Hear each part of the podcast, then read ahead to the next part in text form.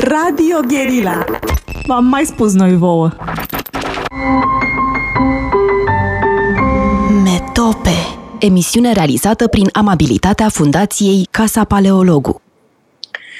Bine v-am uh, regăsit în emisiunea Metope ca în fiecare uh, marți. Uh, astăzi o am ca invitată pe Dana Jalobeanu, care predă filozofie la Universitatea București. Ea este specialistă în filozofie modernă. Însă a publicat relativ recent um, o carte de filozofie antică, o carte pe care eu am folosit-o intens uh, când am ținut împreună cu Răzvan Ioan uh, un curs despre Seneca, da? uh, înviorare stoică de dimineață. Da? Și am avut uh, vreo 10 uh, întâlniri și în fiecare întâlnire citeam câte o uh, scrisoare uh, de Seneca către Lucilius. Ori Dana Jalobeanu a scris această minunată carte, Spectacolul filozofiei, cum citim scrisorile lui Seneca, uh, publicată la Humanitas.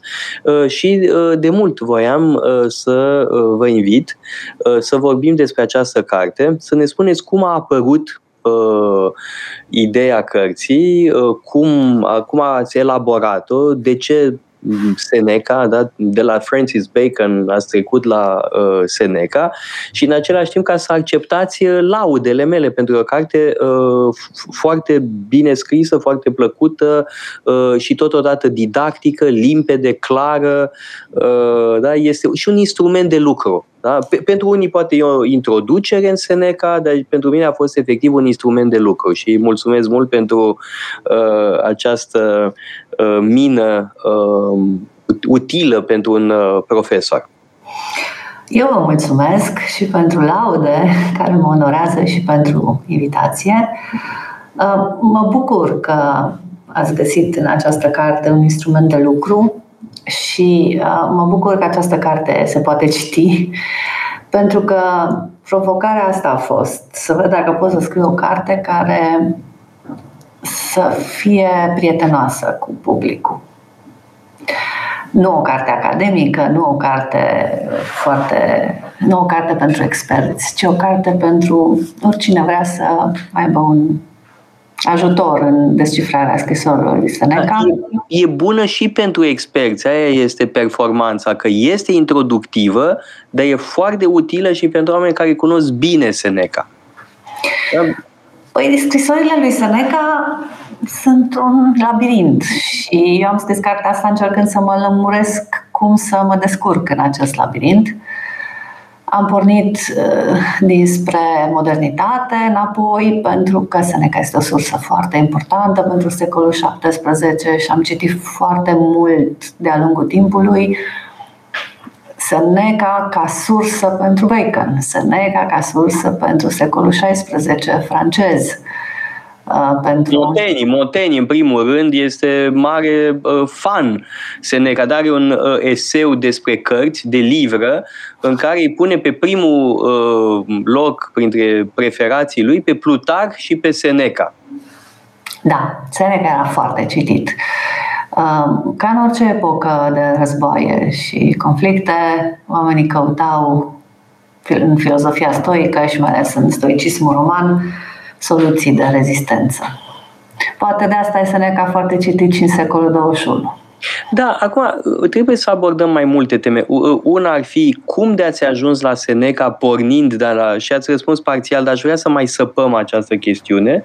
O a doua uh, uh, chestiune pe care aș vrea să o abordăm este efectiv textul lui Seneca. Uh, da? Care este uh, locul acestor scrisori către Lucilius în opera lui Seneca uh, și în sfârșit, uh, sau de fapt cu asta să începem, să ne explicăm voga stoicismului, că există o modă, mă bucur că există o modă în acest sens, da? e mai bun stoicismul ca modă intelectuală decât marxismul sau mai știu eu ce. Uh, da, de, dar totuși e un fenomen de modă uh, și uneori există uh, manifestări ale stoicismului care sunt destul de, mă rog, ale stoicismului actual uh, da, sau al acestei mode pentru uh, stoicism, care nu mai prea mai au mare legătură cu ce spuneau neapărat uh, uh, anticii, da, Seneca sau Epictet sau Musonius Rufus sau, fără a mai vorbi evident de uh, greci, de Zenon, de Crisip, de Cleante. Cum, cum, cum se explică această vogă? Dacă apar tot felul de cărți da, de inspirație stoică. Um, bun, modele sunt mode. Dar dincolo de asta, mă întreb dacă nu cumva există ceva în uh, Seneca, nu atât în stoicism, care este în mod esențial translatabil.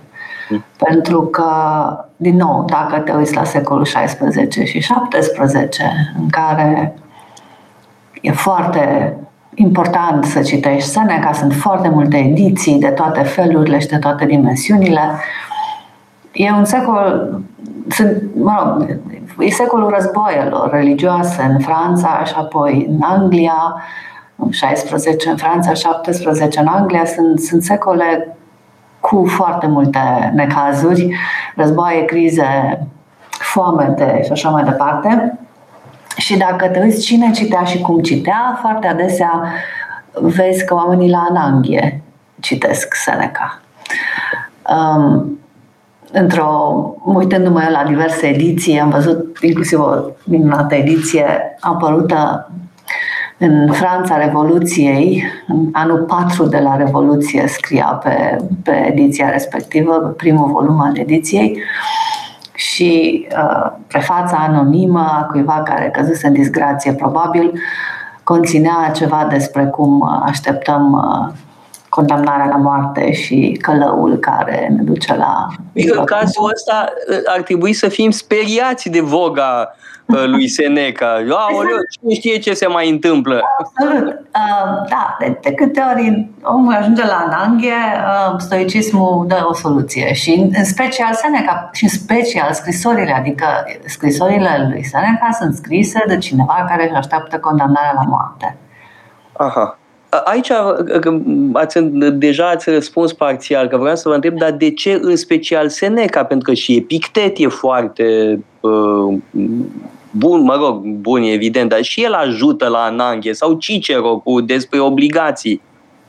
Da, cred că, facem acest, cred că facem acest transfer imaginativ. Dacă cineva ca Seneca în anul sau anii în care aștepta să fie condamnat a putut să scrie ceva atât de frumos, a putut să folosească timpul acela în acest mod extraordinar, scriind nu doar scrisorile, ci și naturales cuestiones, ne o rezonăm imaginativ cu chestia asta. Adică, hai să încercăm, poate putem și noi face ceva. Adică nu suntem într-o situație atât de dramatică. Bun, dar slavă Domnului, nu trăim sub un uh, personaj uh, precum Nero.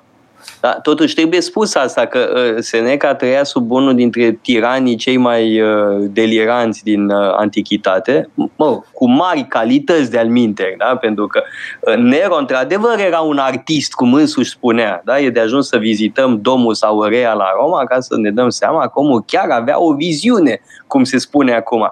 Însă, un caz extrem de patologie a puterii și, în plus, uh, propriul uh, elev uh, al lui Seneca, ceea ce evident că făcea lucrurile și mai periculoase pentru Seneca. Da?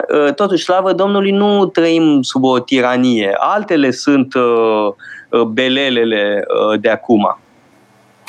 Păi găsim în scrisorile lui Seneca o permanentă discuție, așa o discuție de fundal despre cum uh, lumea e ușor nebună. E tema asta a nebuniei. Și cred că la asta rezonăm. E o alt fel de nebunie decât uh, Imperiul Roman pe vremea lui Nero, dar e o nebunie. Și uh, felul în care înțeleptul stoic înțelege să, să ne ca și imaginează cum s-ar putea rezista nebuniei, care are tot felul de aspecte, inclusiv cele ale spectacolului, care nouă ne sunt mai familiare. Da? Prin scrisorile lui Seneca găsim mereu tema asta spectacolului ieșit din țățâni al lumii, uh, în care trebuie să te inserezi cumva și de care nu te poți izola. Înțeleptul stoic nu se izolează, ci încearcă să găsească o soluție în care, prin care să raționalizeze și să reușească să fie parte acestui spectacol fără să joace, de fapt. Bun, acum, însuși Seneca este autor de tragedii. Da? Sunt opt tragedii uh, de Seneca uh, și ceea ce au ele uh, special este că sunt uh, groaznice. Da? Sunt tragedii cumplite.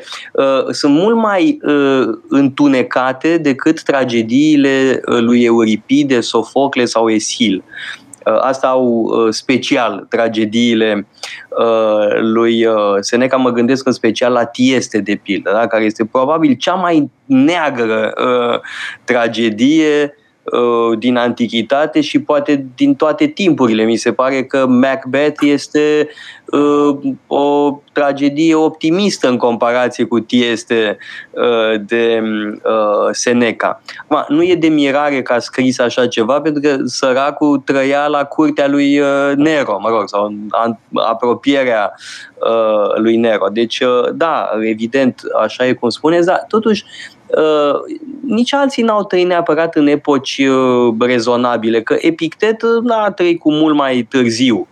Uh, da, a, și Epictet a prins uh, din uh, uh, nebuniile de care vorbeați. Da, l-a prins pe Nero. Uh... Da, clar, uh, doar că gândiți-vă că totuși de Epictet noi nu avem nimic. Noi avem mărturii. Da, avem pe Arian. Da. da, ale lui Arian, care e mult mai puțin talentat din punct de vedere al scrie, scriturii literare decât este Seneca. E, aici să știți că am o, mă rog, o mică obiecție. E altceva.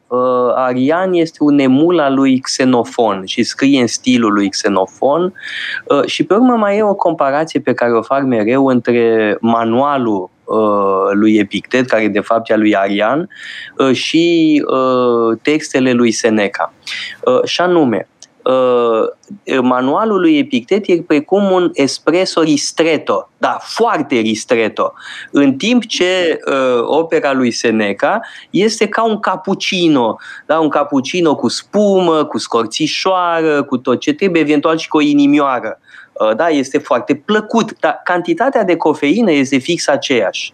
Uh, e ceva um, uh, fascinant și în asprimea manualului lui Epictet, da? această condensare extremă, da? e foarte amar, da? ca un uh, espresso ristretto. Așa e, îmi place comparația, da. Problema e dacă noi citim Seneca pentru, pentru cofeina dinăuntru astăzi. Da?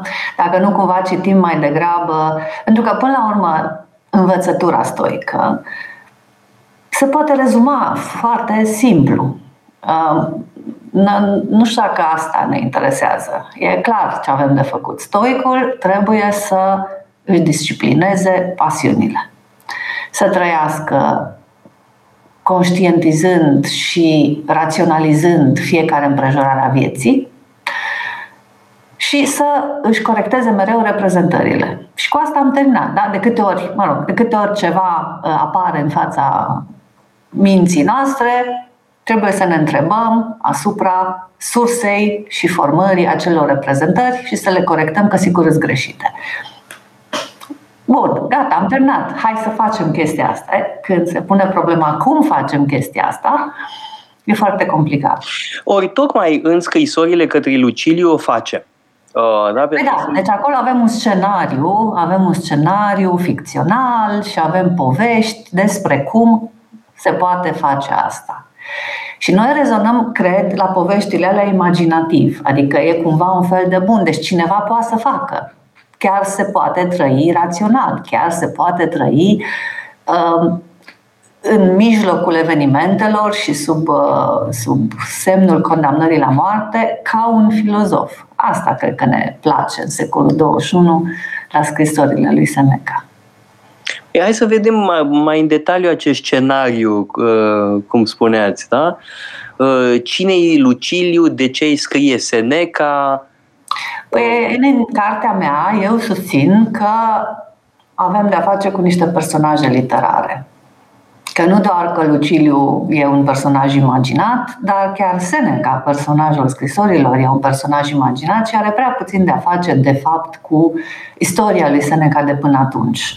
sfetnicului Nero. Bă, asta nu înseamnă că n-au, să fie clar pentru cei care ne ascultă, nu în sensul că n-au existat uh, Seneca și Lucilius, da? ci că e o anumită uh, poză e literară. lor, da, adică scrisorile sunt uh, o poveste, scrisorile sunt o poveste unei prietenii între doi oameni de vârste diferite, cu trasee similare în viață, în care cel aflat la ieșirea din viață, cel mai bătrân, încearcă să împărtășească celui mai tânăr ceva din lucrurile pe care el ar fi pe care se gândește ce bine era dacă le știam și eu când eram la vârsta ta, genul ăsta de atitudine. Um, și, de fapt, povestea este uh, în ce fel o prietenie, chiar și una imaginară sau la distanță, chiar și imaginară, face parte din scenariul lui a trăi filozofic. Cum poate filozoful să folosească această noțiune de prietenie pentru a face exercițiile de care spuneam mai devreme și a reușit să trăiască, așa cum spuneam mai devreme că ar trebui să trăiască un stoic. Uh, cred că trebuie să luăm o scurtă pauză uh, publicitară și apoi revenim pentru a continua uh, discuția noastră, că trebuie să specificăm cine e Lucilius. Da? Asta e foarte important, dar luăm acum o scurtă pauză publicitară. Radio Guerilla. Te trece pragul.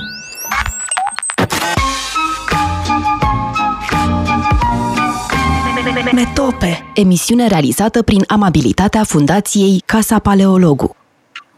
Am uh, revenit în direct în emisiunea uh, Metope împreună cu Dana Jalobeanu. Vorbim despre uh, cartea ei, Spectacolul filozofiei, uh, despre uh, scrisorile către Lucilius ale lui uh, Seneca uh, și rămăsesem la uh, chestiunea mă rog, personajelor. Da? Sigur, Lucilius e un personaj, așa cum și Seneca ia o anumită poză în aceste, sau o anumită atitudine în aceste scrisori. Uh, cine e uh, Lucilius? Acest Lucilius, bun, cât o fi real, cât e uh, mă rog, compus literar, bun, cine e el? Da? Un tânăr prieten, dar de ce îi scrie Seneca? În uh, scenariul ficțional, Lucilius este guvernator al Siciliei și uh, un, un personaj cu o viață similară cu cea pe care Seneca a avut-o ascensiunea lui politică. Deci e cineva care se ocupă de politică, uh, îi face parte din elita, imperiu, elita administrativă a Imperiului și are o problemă pe care prezumăm o avusese și Seneca în tinerețe, dacă să continue să rămână în elita administrativă a Imperiului sau dacă să se retragă și să se dedice filozofiei în întregime. Și o mare temă a scrisorilor este asta care este rolul și datoria cetățeanului în raport cu ceilalți, în raport cu statul, este sau această datorie prevalează în fața datoriei omului care iubește filozofia sau ele sunt una și aceeași. Da? E faimoasa temă care renașcentiștilor le va place foarte tare, tema oțium sau negoțium, da? E, ne ocupăm de, de filozofie pentru posteritate sau suntem cetățeni ai Republicii în care ne găsim. Um, și cumva asta este e o, e o nadă în scrisorile astea, pentru că asta e o problemă pe care o avem și noi astăzi. Nu? Ne, e o problemă care ne preocupă. În ce măsură trebuie să fim cetățeni angajați sau putem să ne izolăm în bulele noastre și să citim sau să privim lucrurile care ne fac plăcere. Și din nou, răspunsul, dar măsura în care este un răspuns, din nou, scrisorile sunt interesante pentru că nu există un răspuns dogmatic la întrebarea asta. În măsura în care răspunsul ăla există, înțelegem, pe măsură ce citim, că e o falsă dihotomie și că filozofie se poate face oriunde. Deci nu poți să-ți părăsești datoria de cetățean spunând voi fi filozof, pentru că poți fi foarte bine filozof în timp ce ești cetățean. E o falsă întrebare. Dacă dorința ta este să urmezi filozofia și ar fi bine să fie dorința ta, pentru că asta este drumul spre adevăr, atunci viața politică nu te împiedică. Da, asta e uh, uh, foarte important. Pe de altă parte, uh, Seneca uh, trăia într-un context foarte prost. Uh, dar într-una din acele situații în care poate fi legitim să uh, te dai la o parte. Da. Uh-huh. Uh, pentru că uh, stoicii dezvoltă o întreagă cazuistică în legătură cu această întrebare. Da? Sunt mai multe răspunsuri uh, posibile la această întrebare în funcție de cazurile care se prezintă. Da? Într-o tiranie nu prea e mare lucru de făcut. Da, sigur, Luciliu să-și continuă uh, cariera lui, Seneca îi dă sfaturi cum să meargă mai departe, uh, dar nu e totuși uh, o, o cetate liberă în care um, totuși există o datorie de implicare. O avem de pildă afirmată foarte clar la, la Ciceron despre obligații da, care e o carte totuși de inspirație stoică, sigur, Cicero e mai eclectic, uh, da, despre obligații, testamentul lui filozofic, uh, are o, e de inspirație stoică și acolo răspunsul e că există o obligație da, care decurge din anumite uh, considerente. Numai că Uh, depinde de situație, depinde de uh, context și uh, aici avem de fapt o uh, discuție extrem de subtilă în uh, uh scrisorile uh, către Lucilius, uh, pentru că Seneca a a avut o carieră importantă, uh, bun, e în continuare senator, evident, uh, ar vrea să se îndepărteze din anturajul lui Nero, dar Nero nu-l lasă, că vrea să-l țină sub observație. Uh, pe de altă parte, Lucilius e mult mai tânăr și e guvernator în Sicilia, da? deci, și el nu-i spune dă-ți demisia și pleacă. Da? Uh, el însă ar vrea să se mai dea la o parte uh, Seneca pentru că vede patologia puterii în forme extreme da? care se uh, produce nu numai cu Nero, dar și în anturajul lui Nero. Da, așa e. Bun, Seneca, nu știm exact când au fost scrise scrisorile astea, adică dacă aș fi să... Există două teorii despre ele. Uh, Uh, datarea lungă și datarea scurtă și datarea scurtă, spune, a fost scrisă în ultimul, via- ultimul an de viață al lui Seneca și îmi place ideea asta. Când Seneca deja nu mai era uh, la curte în niciun fel, el deja cu vreo patru ani înainte să moară încearcă să-și doneze averea împăratului, deci tot încearcă să iasă din anturaj și nu reușește. Uh, ce interesant la scrisorile astea este că ele nu Un moment, un moment. Trebuie spus, nu reușește pentru că Nero nu-l lasă. Pentru și că Nero știe că îi va confisca averea după ce va moară. Deci nu, nu, era, nu folosea la nimic. Cum ar da, dar era și ideea de a-l ține sub observație. Da? Și până la urmă asta a dus la moartea lui uh, uh, Seneca. Trebuie spus pentru cei care uh, ne ascultă că numele lui Seneca fusese menționat în anumite cercuri de opoziție, să le spunem. Da? Bietul Seneca nu avea nicio vină că numele lui era menționat cu respect de oamenii care se opuneau sau încercau să se opună lui Nero și asta a dus la condamnarea lui, da? sinuciderea lui Seneca care nu este propriu-zis o sinucidere, ci este uh, o execuție uh, iar dacă nu uh, făcea, dacă nu îndeplinea ordinul, era vai și amar pentru apropiați. Uh, da? Deci nu e vorba de o sinucidere. Seneca nu era un depresiv care s-a uh, sinucis pentru că nu mai suporta viața, cât uși de puțin. Uh, da? Și, de-al tema aceasta e mult discutată în scrisorile către Lucilius. Da.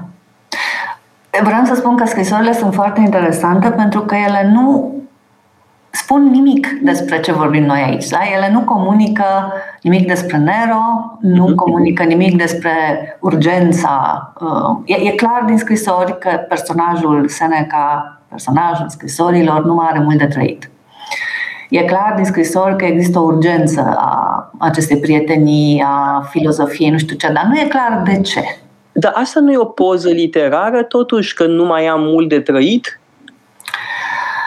Um, dacă nu știm nimic despre, și să, să zicem primii care le-au descoperit, sau dacă cineva le descoperea în renaștere și nu știa foarte bine uh, periodizarea și nu știa foarte bine, deși se știa foarte bine și atunci, cumva noi le asociem idei că Seneca le scrie înainte de a fi uh, condamnat la moarte. Um, dacă e, o, e o discuție dacă Seneca aici ascunde sau din potrivă ascunzând revelează împrejurările în care scrie. Sunt foarte puține locuri în care poți să te gândești că, sunt, că există o datare sau o trimitere. Există o scrisoare foarte interesantă în care e vorba de un incendiu care mistuie orașul Lyon de astăzi, Dunum de atunci, care Incendiu poate fi datat istoric, e din același an cu Marele Incendiu a Romei, după Marele Incendiu a Romei. Și mă, adică în 64. Ești tentat să spui nu, că acolo e, un, e o șopârlă. Cei dintre ascultătorii noștri care au trăit într-o perioadă totalitară mai știu cum era cu șopârlele și cum absolut orice spunea era interpretabil și deci spuneai multe lucruri pe care tu însuți le cenzurai și le interpretai. E, o astfel de um, referință cenzurată ar putea să fie cea la incendiul Lionului, pentru că, evident, toată lumea știa de incendiul Romei. Și mai sunt una, două astfel de referințe la spectacole, la Saturnalii, la nu știu ce. Pe de altă parte, în scenariul ficțional al scrisorilor, vedem un personaj absolut liber, Seneca, Uh, care are ocazia să se plimbe de la o vilă la alta, care își aduce aminte călătorii pe mare, care spune am fost pe jos în port să văd cum vin corăbile din Alexandria, tot felul de lucruri care sunt greu de asociat cu cineva care nu știu, avea domiciliu forțat în limbajul secolului 20, să zicem, și aștepta să vină călăul. Și atunci, în sensul ăsta zic că avem în față o enigmă. De ce scria Seneca în felul ăsta? Um, ce comunică din împrejurările efective ale vieții sale și în ce măsură încearcă să scoată sau, sau poate că vrea să scoată complet uh, învățătura pe care vrea să o trimită de sub împrejurările imediatului. Nu știm. Chiar nu știm ce făcea. Și atunci e foarte tentant să interpretezi. Da, să mai adăugăm câteva tușe la uh, tablou, da? și anume Lucilius, mai tânăr, sigur că da, dar uh, ce mai apare așa în mai multe uh, scrisori e că ar fi mai degrabă epicurian. Uh, Lucilius, da? în timp ce, evident, Seneca este un uh, vașnic apărător al uh, stoicismului. Da? Și uh, ce e interesant, de asemenea, în aceste scrisori este cum Seneca găsește un fond comun, să spunem, da? între, sau un denominator comun între epicurism și uh, stoicism. Da? Și asta mi se pare uh, interesant. Da? Sunt uh, în repetate rânduri. Uneori și glumește cu asta, uneori e vorba și de glume. Da, când, uh, da din, nou, nu foarte clar, din nou nu e foarte clar cum să interpretăm asta, se poate interpreta multe feluri, se poate spune uh, așa cum ați spus, uh, Seneca încearcă să-l cucerească pe Lucilius, să-l aducă în brațele stoicismului. Um, se poate spune altfel, se poate spune Seneca este de fapt antidogmatic, el nu ține foarte tare la o școală și e foarte fericit să ia adevărul acolo unde se găsește el. În orice caz asta e poza. Um, o mare parte din, din citatele pe care el le dă din Epicur sunt singurele care au supraviețuit, da? deci avem o bogată sursă de citate epicureice în scrisorile astea. Îl credem pe Seneca pe cuvânt că asta spunea Epicur. Um, el e foarte, cel puțin, din nou, personajul Seneca e foarte destins cu privire la surse. E, trăiește într-o bibliotecă în care este în care tema lui este te împrietenești, ești într-o bibliotecă și te împrietenești cu cărțile, te împrietenești cu autorilor. și el este prieten cu Epicur, așa cum este prieten și cu înțelepții Zenocleantes, cu înțelepții stoici.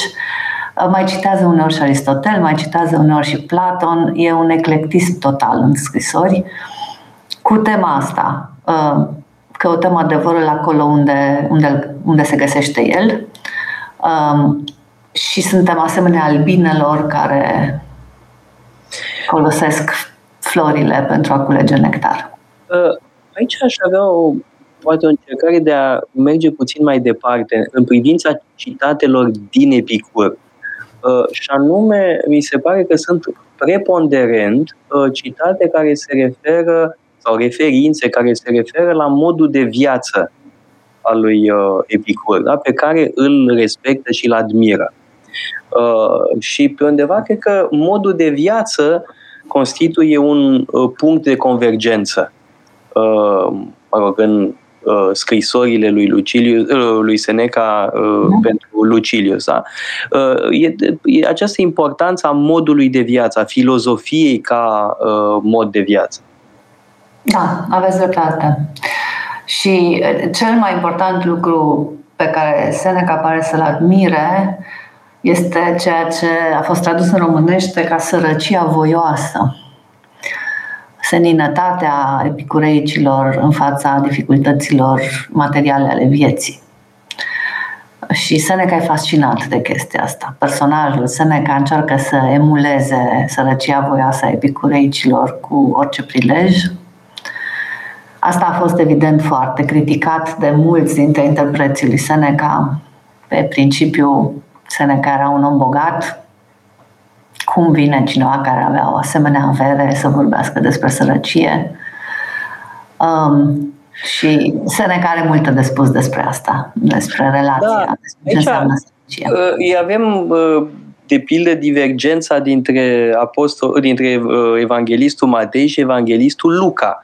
Da? Pentru că evanghelistul Luca spune fericiți cei săraci, punct, da? și apoi revine, vai vouă bogaților, da? e clar, sărăcia în sensul uh, literal al cuvântului, e calea.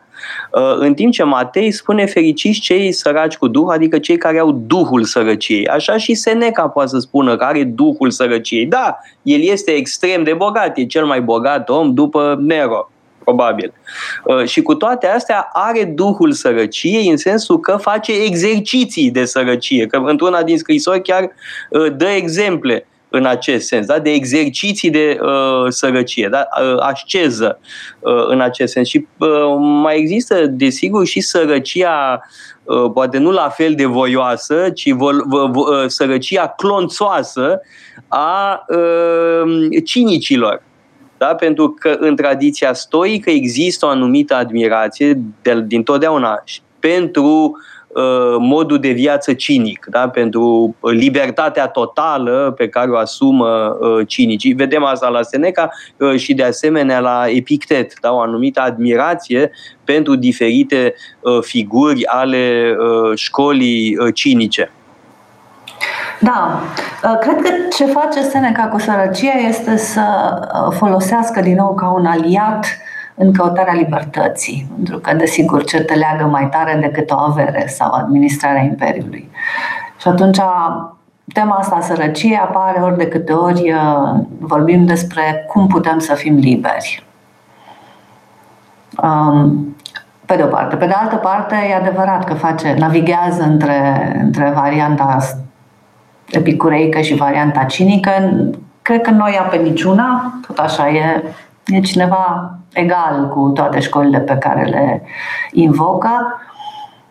Um, pentru că, de fapt, problema lui principală, nu, you know, lecția pe care avem de învățat este să reușim să fim raționali, indiferent de împrejurările vieții să ne desprindem complet de împrejurările imediatului. Fie că imediatul ăsta ne aruncă într-o stare de nu știu, angajare politică, fie că ne, ajun, ne aruncă într-o stare de sărăcie extremă, fie că ne aruncă într-o stare de boală, sunt foarte multe lucruri legate de boală și moarte acolo, care n-au, altă, n-au alt scop decât să ne învețe că și aia este o viață în care putem ajunge. Adică soarta ne poate arunca în oricare din aceste împrejurări, iar scopul învățăturii filozofice este să te învețe să trăiești rațional, indiferent de împrejurări și de surprizele pe care soarta ți le, rezervă. Ți le rezervă. Uh, da, mai e o altă întrebare care apare în legătură cu aceste scrisori. Ele sunt uh, gândite pentru a fi citite unui public mai larg sau au un singur destinatar? Asta este evident, marea întrebare la care s-a răspuns în foarte multe feluri și la care eu în carte răspund urmându-l cumva pe Justus Lipsius. Acest text este un text de introducere în filozofie, destinat unui public mai larg, scris pentru public mai larg, scris pentru posteritate. Bun, exista oricum o tradiție în acest sens, da? de, de scrisori care urmau să fie citite. Bun, acum, sigur că exista riscul Uh, da, dacă erau citite prea uh, uh, mult, să aibă consecințe. Dacă vorbeam mai devreme de contextul politic în care scrie Seneca și poate tocmai de aia, cum spuneați, nu zice prea mult, da? totul e foarte atemporal. Uh, l-ați menționat mai devreme pe Justus Lipsius. Cine este personajul ăsta, da, care de-al minte apare într-un uh, faimos tablou al lui Rubens, una dintre marile capodopere ale lui Rubens, iese de-al minte cu Seneca în spate. Da? Este un tablou faimos, uh, se află la Florența, la uh, Palazzo Pitti, uh, și sunt tre- patru uh, bărbați, uh, unul dintre ei este chiar Rubens, cel mai important de acolo este Justus Lipsius și în spate e un bust uh, al lui uh, Seneca, de anumite e falsul bust al lui Seneca, probabil Seneca arăta altfel decât uh, în, în acea statuie care, mă rog, în mod tradițional a fost asociată cu uh, Seneca. Da?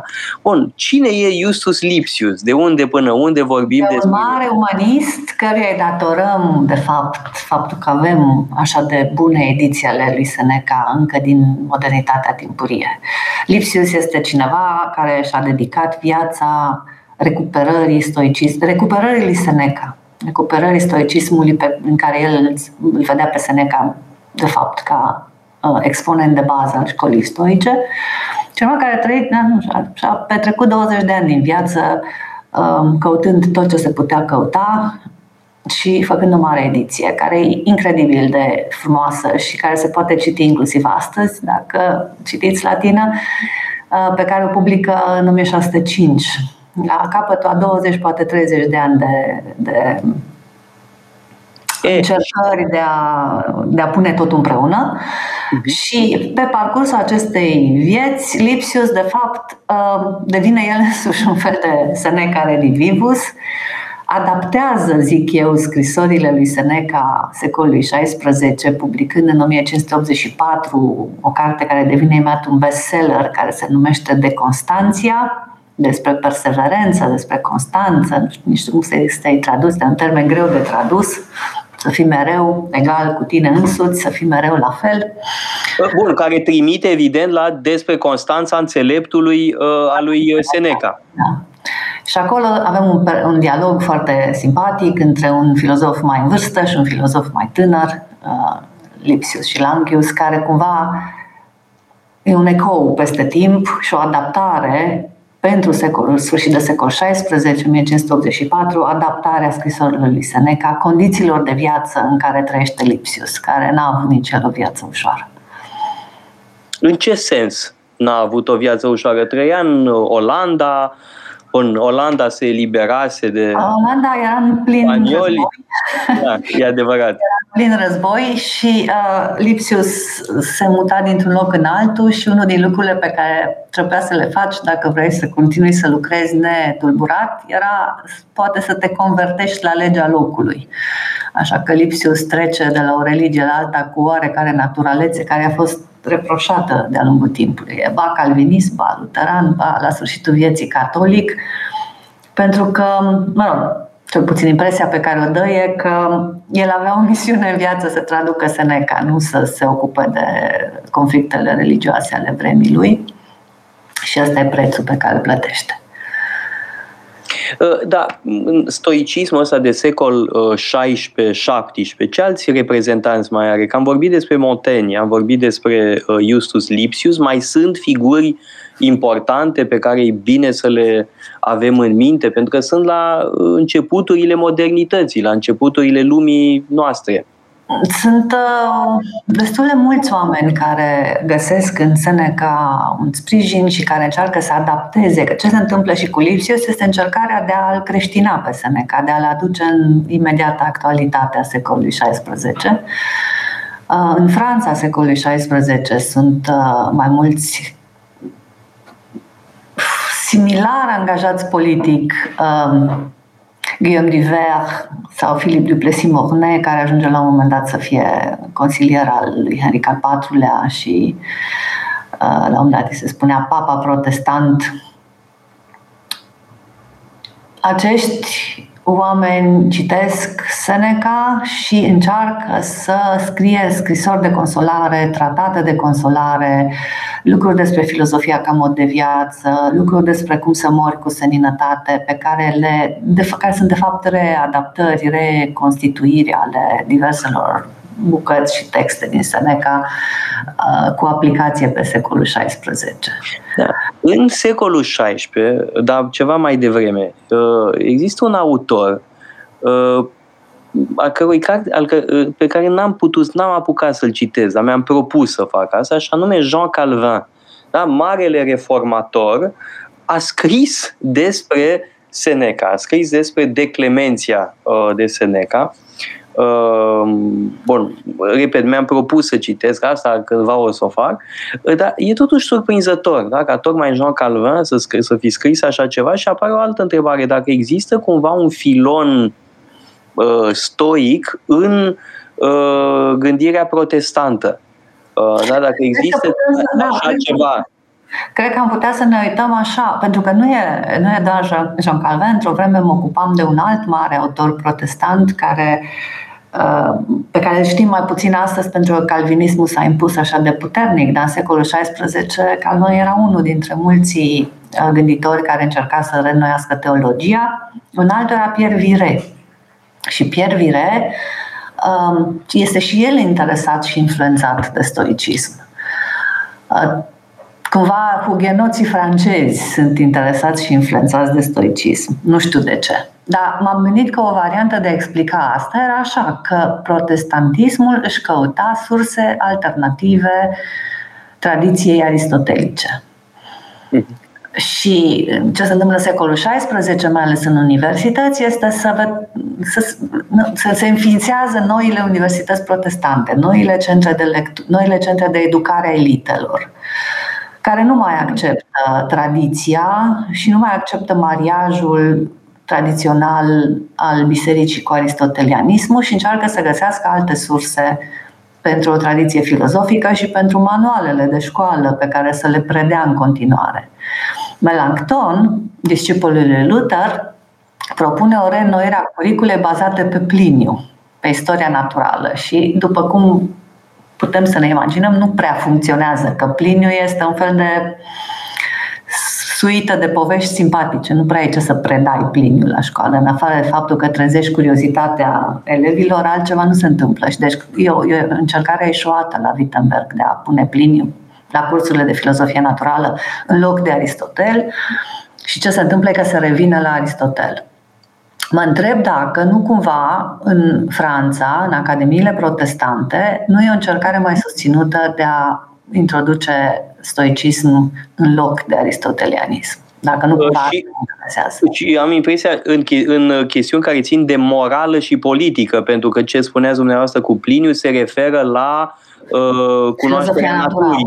Da, da. Da, și, uh, cuno- filozofia naturală, mă, cunoașterea naturii de tip aristotelician uh, voiau să o înlocuiască cu uh, Pliniu. Pe când uh, aici e vorba de uh, texte de filozofie uh, morală și politică, trebuie să să luăm o scurtă pauză publicitară și apoi revenim pentru câteva minute.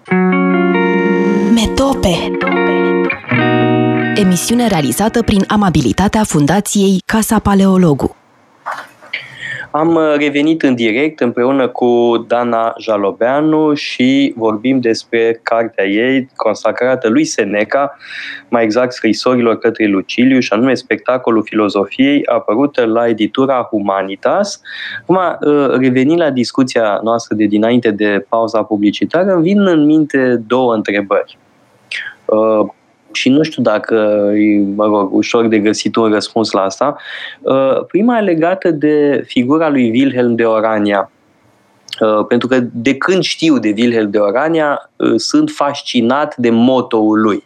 Da, mi-a plăcut enorm uh, motoul lui uh, uh, Wilhelm de Orania, așa nume, point n'est besoin d'espérer pour entreprendre, ni de réussir pour persévérer. Da? Deci nu este nevoie să speri pentru a face ceva, pentru a întreprinde, și nici să reușești pentru a persevera mi-a plăcut din totdeauna enorm această frază, pentru că sunt sătul de oameni care tot timpul trebuie să spere ceva, să se îmbete cu speranțe ca să facă. Nu, nu e nevoie să speri că vei reuși pentru a, a-ți face datoria. Uh, și evident că Wilhelm de Orania uh, e și el influențat de acest revival uh, stoic uh, din secolul XVI. Uh, uh, ce ne-ați putea spune pe tema asta? Da? Și poate legat și de Justus Lipsius. Mi teamă că subiectul ăsta, Wilhelm de Orania, este un subiect de care nu, la care nu pot să vă răspund că nu m-am ocupat de el. Da, deci să întrebăm pe Răzvan Ioan atunci, că el... da. El, da, se pricepe. Uh, însă un alt, ceva similar cu, cu modul pe care l-ați spus și, în general, ceva similar cu acest gen de a te raporta la viață, apropo și de întrebarea pe care am primit-o, gânditori britanici influențați de stoicism, găsim la William Raleigh Uh,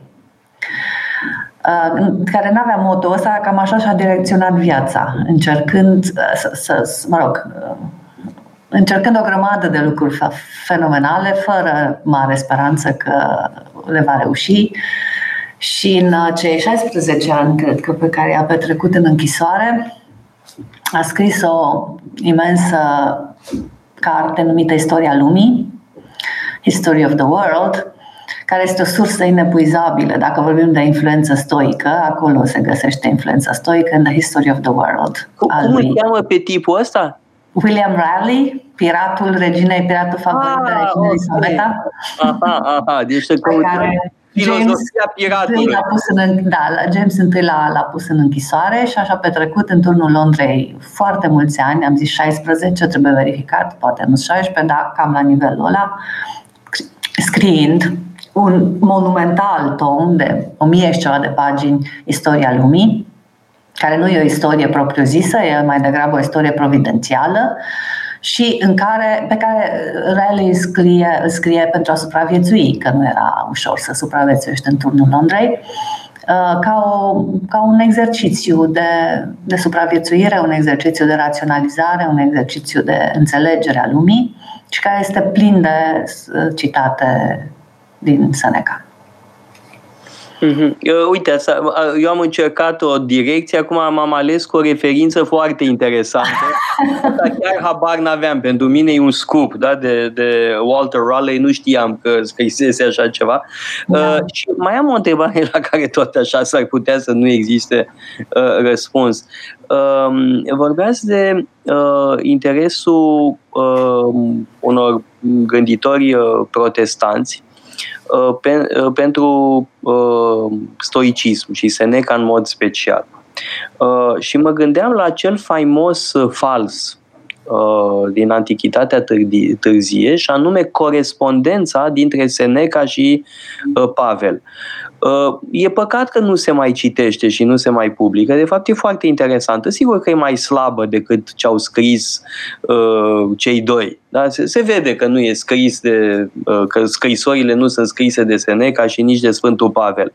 Dar ideea acestei prietenii uh, între Seneca și Pavel e minunată. Da? E, o, e o ficțiune foarte frumoasă uh, și multă vreme uh, oamenii au crezut că acea corespondență este autentică. Da? Uh, mă întreb dacă nu cumva uh, a existat și așa ceva în cazul uh, gânditorilor protestanți. Poate că în continuare... Deja, da, nu, deja știau că nu. Lipsius nu crede niciun moment. Aha, nu, Lipsius nu. Mie, mie limpede că nu, n-avea cum să creadă așa ceva, dar poate că unii mai naivi da, vedeau în Seneca un fel de criptocreștin. Asta cu siguranță, de la Erasmus încoace, dacă era vorba de care dintre antici ar putea fi salvat, Seneca era pe lista favoriților. Pe lista scurtă. Pe lista scurtă, da. Um, Cred că corespondența cu Pavel a jucat un rol foarte important într-un, în faptul că scrisorile, în general, Seneca n-a fost niciodată uitat, spre osebire de Platon. Da? Scrisorile au circulat în Evul Mediu în mod sistematic, așa cum au, a circulat și manuscrisul Naturalis Questiones, așa cum au circulat și dialogurile și cred că asta s-a datorat uh, corespondenței aceleia. Um, în renaștere, deja dacă oamenii s-au apropiat de acele scrisori, au făcut-o probabil cu speranță, exact așa cum spuneți, ce frumos ar fi fost ca acești doi contemporani care s-ar fi putut întâlni și au fost la Roma în, aceeași, în același an.